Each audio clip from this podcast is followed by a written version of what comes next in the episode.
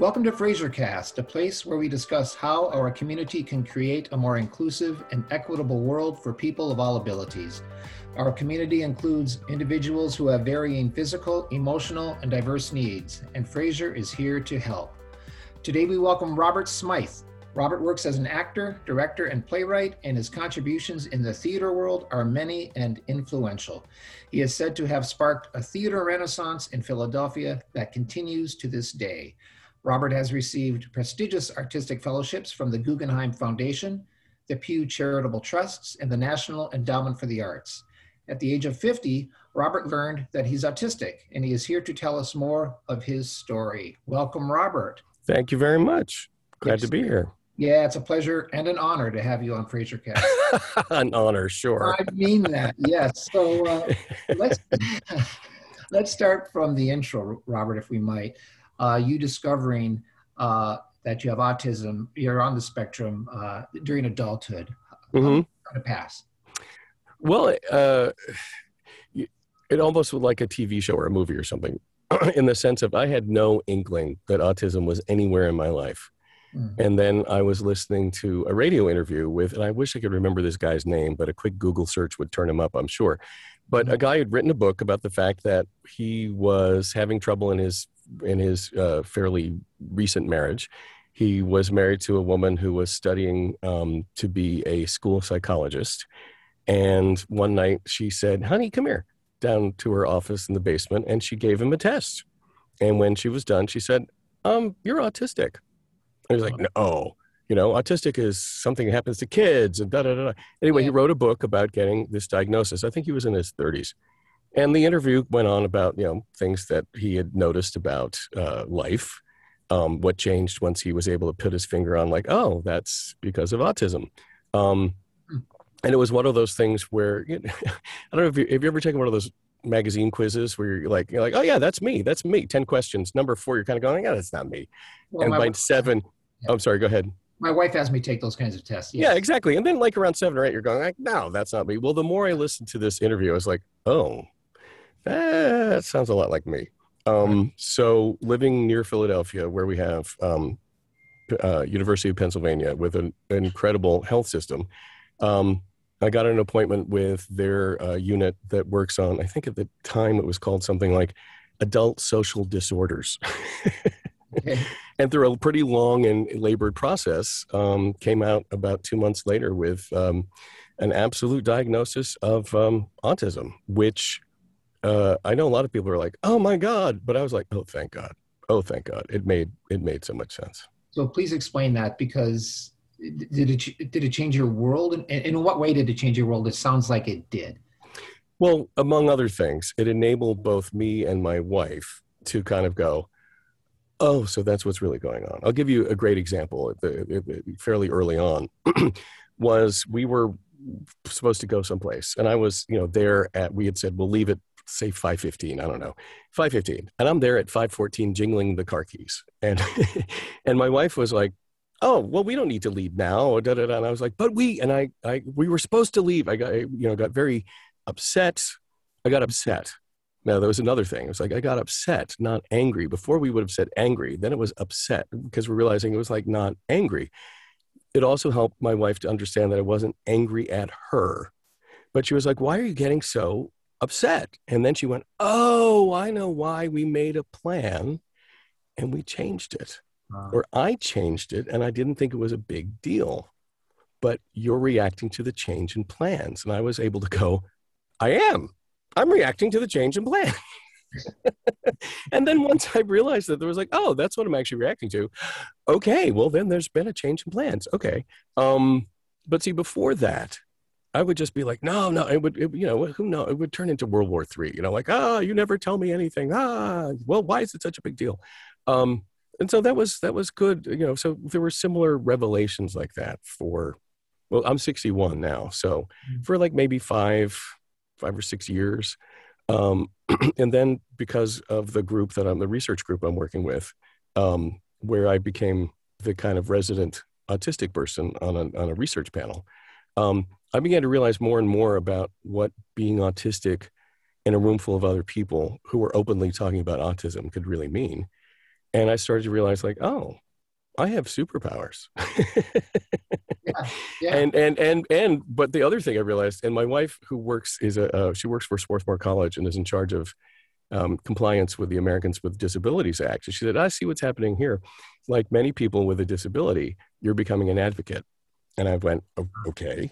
And now what happens is I realized that one of the big things that I realized, and from talking to other people with autism, is the effort of camouflaging and masking, of pretending to be like everybody else, is actually something I'm not really interested in doing anymore. It takes too much energy, too much stress. And that's been a big change in life too. So this is interesting because so much about what I've learned by hosting this podcast is that caregivers, especially with children, there's so much they need to learn about autism. And of course the child does too, but you're an adult who encountered this about yourself, someone who's lived a longish life, 50 years to that point. And it's not that long, Dave. Hold back. I know. I'm right with you, buddy. But it sounds like you're teaching yourself along the way here. What sort of help have you had or outreach have you made on your own as an adult with a lot of self-awareness to get to this point where you really seem like you got this, figured out to a certain degree? Did you do this on your own? Yeah, basically. I mean, one of the things also that I started learning about with learning more about autism, and, it's interesting because you refer to, parents and caregivers.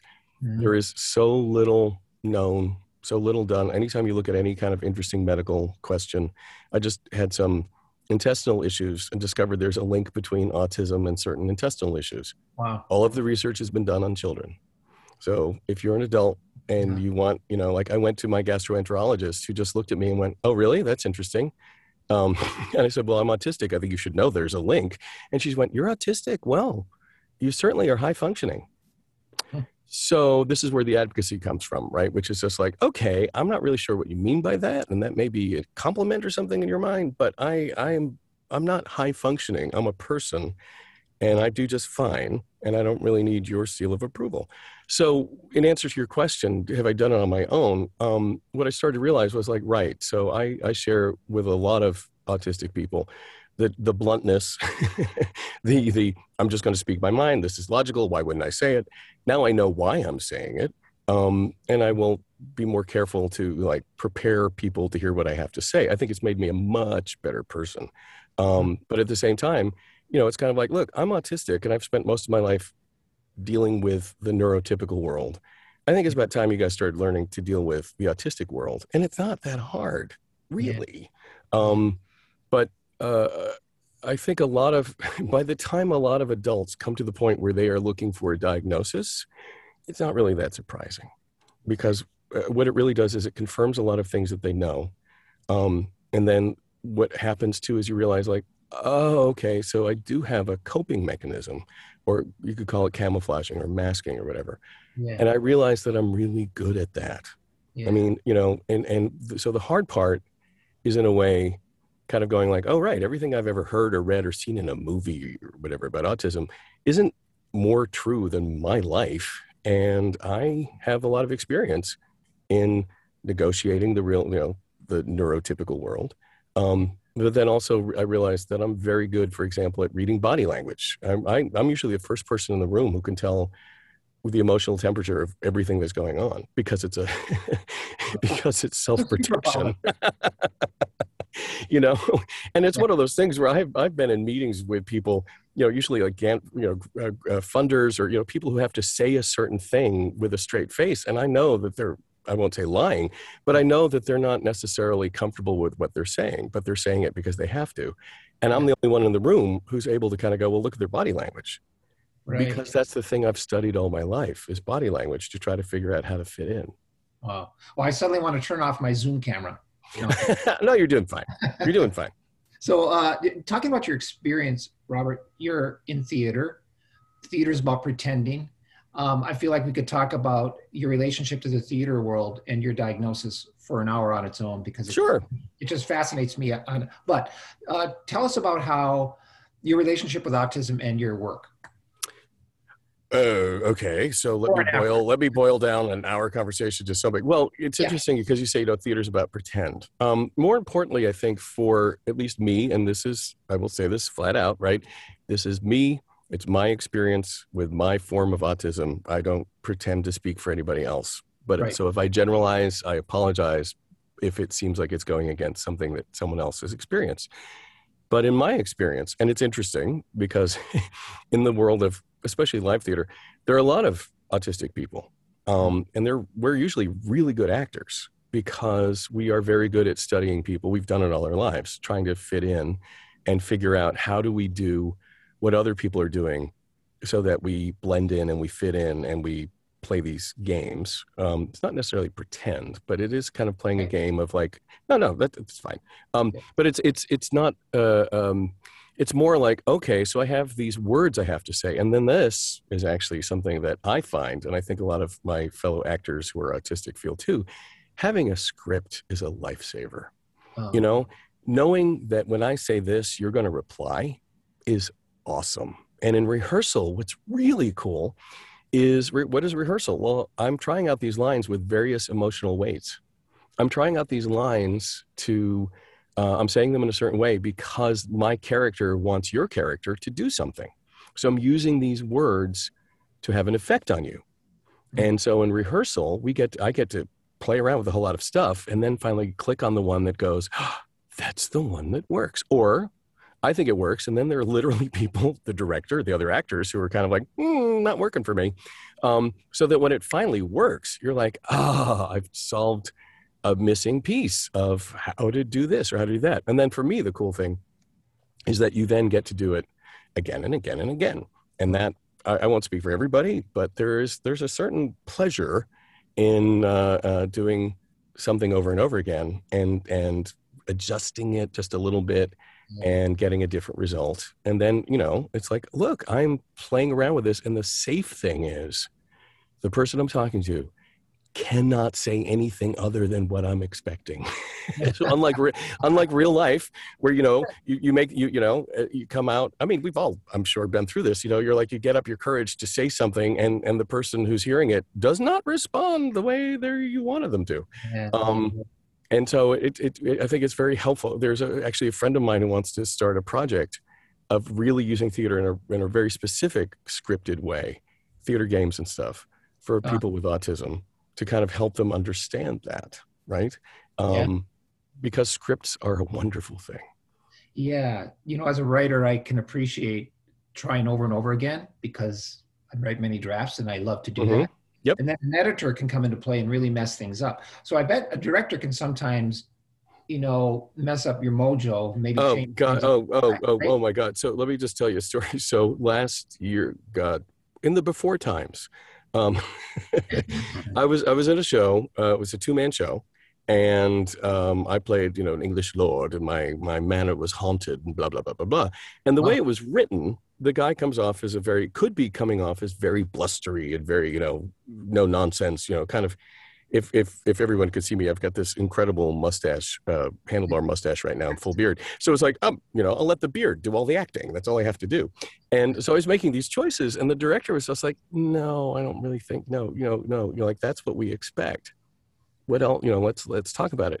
And I was like, no, this is the way it's supposed to be because I've decided on it and I've been working on it. And it took a long time.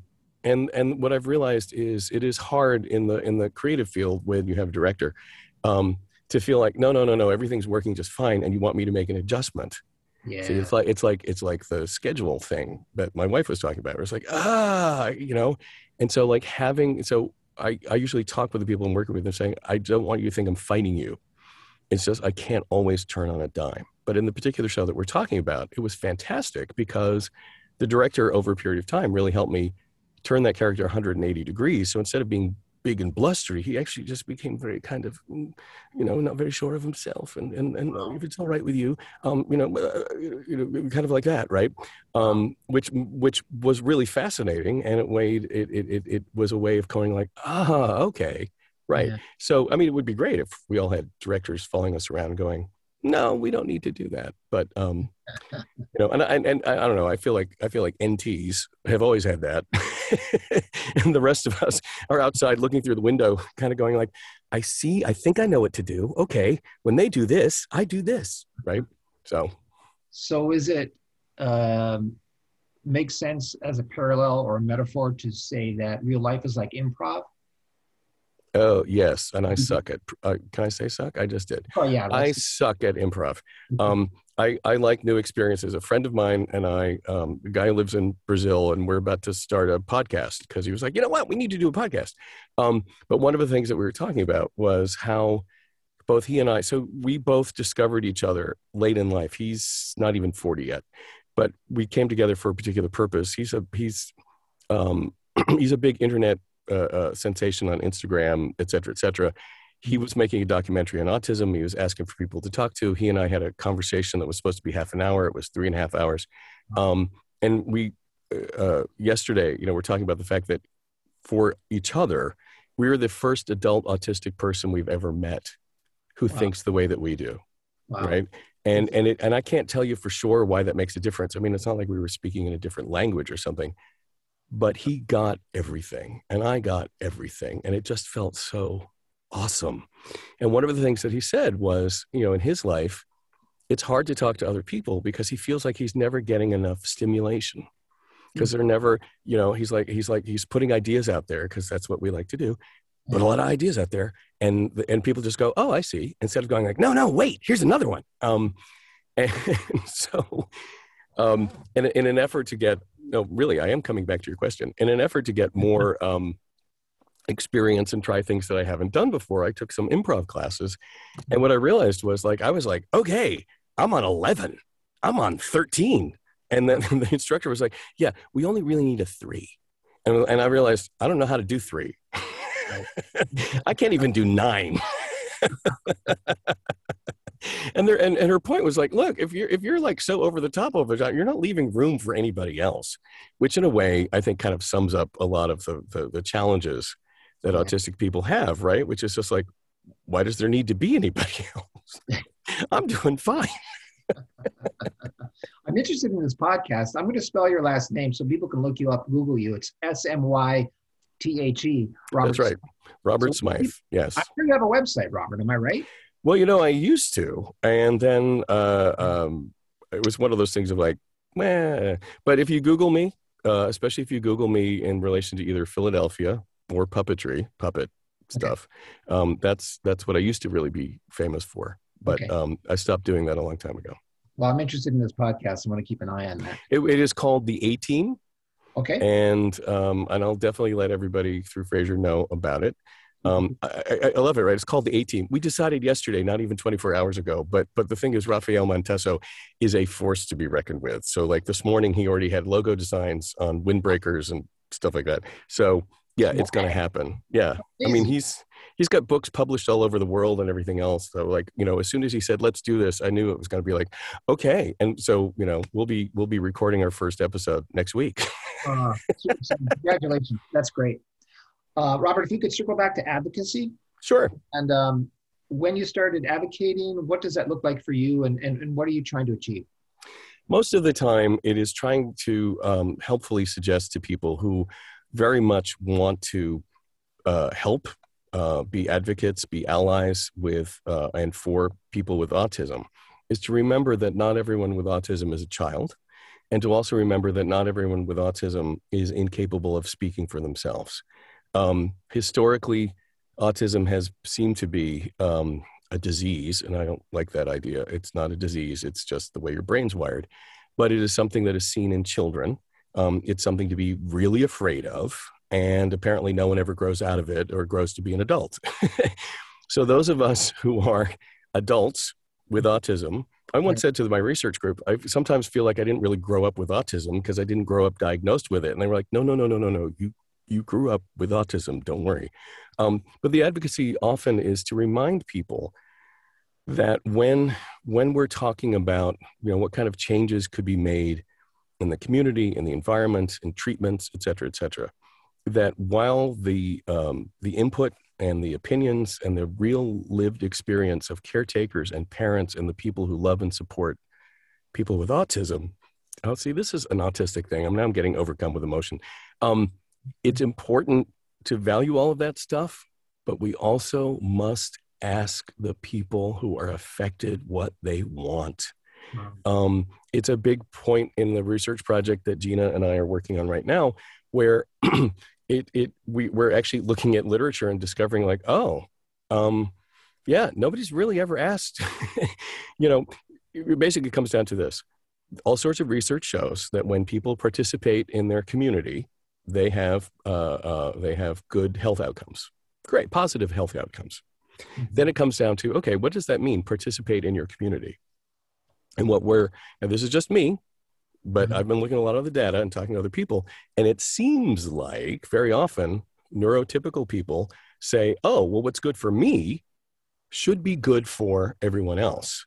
So an autistic person who's sitting home on their computer needs to be out in the community. It's a little bit, reminds me a little bit of like when your mom used to say, go outside and play. I don't want to play. It's the sun's shining and you need vitamin D, whatever, get out of the house. And they may not appreciate that for some people with autism, the idea of having to gird your loins to go outside, to follow all of those social things that you may not understand. But here you are in it with a community that you're able to access maybe all over the world. I mean, like my friend Rafael lives in Sao Paulo, and we only found each other because the internet made it possible for us to talk to each other. We would never have found each other, even known each other's existence, right? And here's the first person in 61 years that I have found who gets me. And that includes my wife.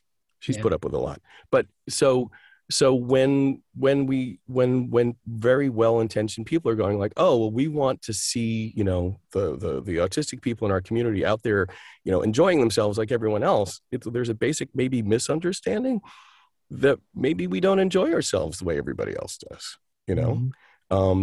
So the advocacy is to be able to say, since it's difficult because I think anybody who's been listening this far would go, the guy's well-spoken. And because I have the ability to speak, I try to speak for those who can't, but at the same time, I don't presume to speak for the people who can't, only to say, like me, they deserve to have a voice. I love that. So everyone enjoy ourselves, like ourselves, in other words, not like other people. That's a beautiful message. I wanted to round off with exactly what you just described, Robert, which is what I heard, which is advice, if you will, for people, for caregivers, for adults with autism, for children, for anyone who might be listening. That's a broad thing to say, and it's a hard thing to ask, and you really just touched on it. But I'm going to throw that open to you anyway, because you are so well-spoken, and I know you have a lot of... I've been told I'm high-functioning. Which is the thing I actually to just round this out for you, if I can. I'd like to say this, right? Yeah. So very often when someone gets a diagnosis of autism, whether it's for themselves or someone in their family or someone that they care about, there are usually two outcomes. They're either told so-and-so is high functioning or they're low functioning. And the difficulty is this, when someone's high functioning, what people then automatically kind of dismiss is any of the challenges that they have because they're high functioning and they tend to forget that they have challenges, which may be very hard to overcome. And one of the things that happens when someone gets a low functioning diagnosis is that people focus on the low function and they forget to include or think about that person's wonderful assets. They are forgotten. And one of the things that's really important, I think, for autism and the people who are concerned about it is to never dismiss anybody and their full capabilities and selves, because people look at me and go, well, you know, how hard could it be for you? You're high functioning. It's like, oh man, how much time do you have? And for the kids usually, or other people, and I say the kids because they may be unable to communicate, it's hard then to really remember that they've got wonderful, wonderful assets because we're so focused on what they can't do. And that to me is a shame. And so for anybody who's listening, whatever the diagnosis is, put the diagnosis away and just celebrate the fact that when you're on the A-team, you've got superpowers. And if other people haven't discovered them yet, that's their problem. Your job is to keep them sharp, keep them focused, so when you need them, you're ready. That's beautiful, Robert. Thank you. Thank you, Robert. Robert Smythe. I'm going to spell his last name, S-M-Y-T-H-E. Look him up. He's amazing. He's got a new podcast coming up with a good friend of his. The name is escaping me. It's called The A-Team. And don't forget us in Frasercast land when you're up there in the big time with The A-Team, Robert. No, we'll be having you on. We'll be having you on. We're always going to be looking for guests. Don't worry. It really has been a pleasure, and it has been an honor to have you here. Again, this is Robert Smythe. A great story. Thank you for sharing. If any of our listeners have questions about their own autistic journey or that of a loved one, please visit the Fraser website at www.fraser.org. That's F-R-A-S-E-R.org for more information. Thank you to everyone. Thank you, Robert, and we'll see you next time.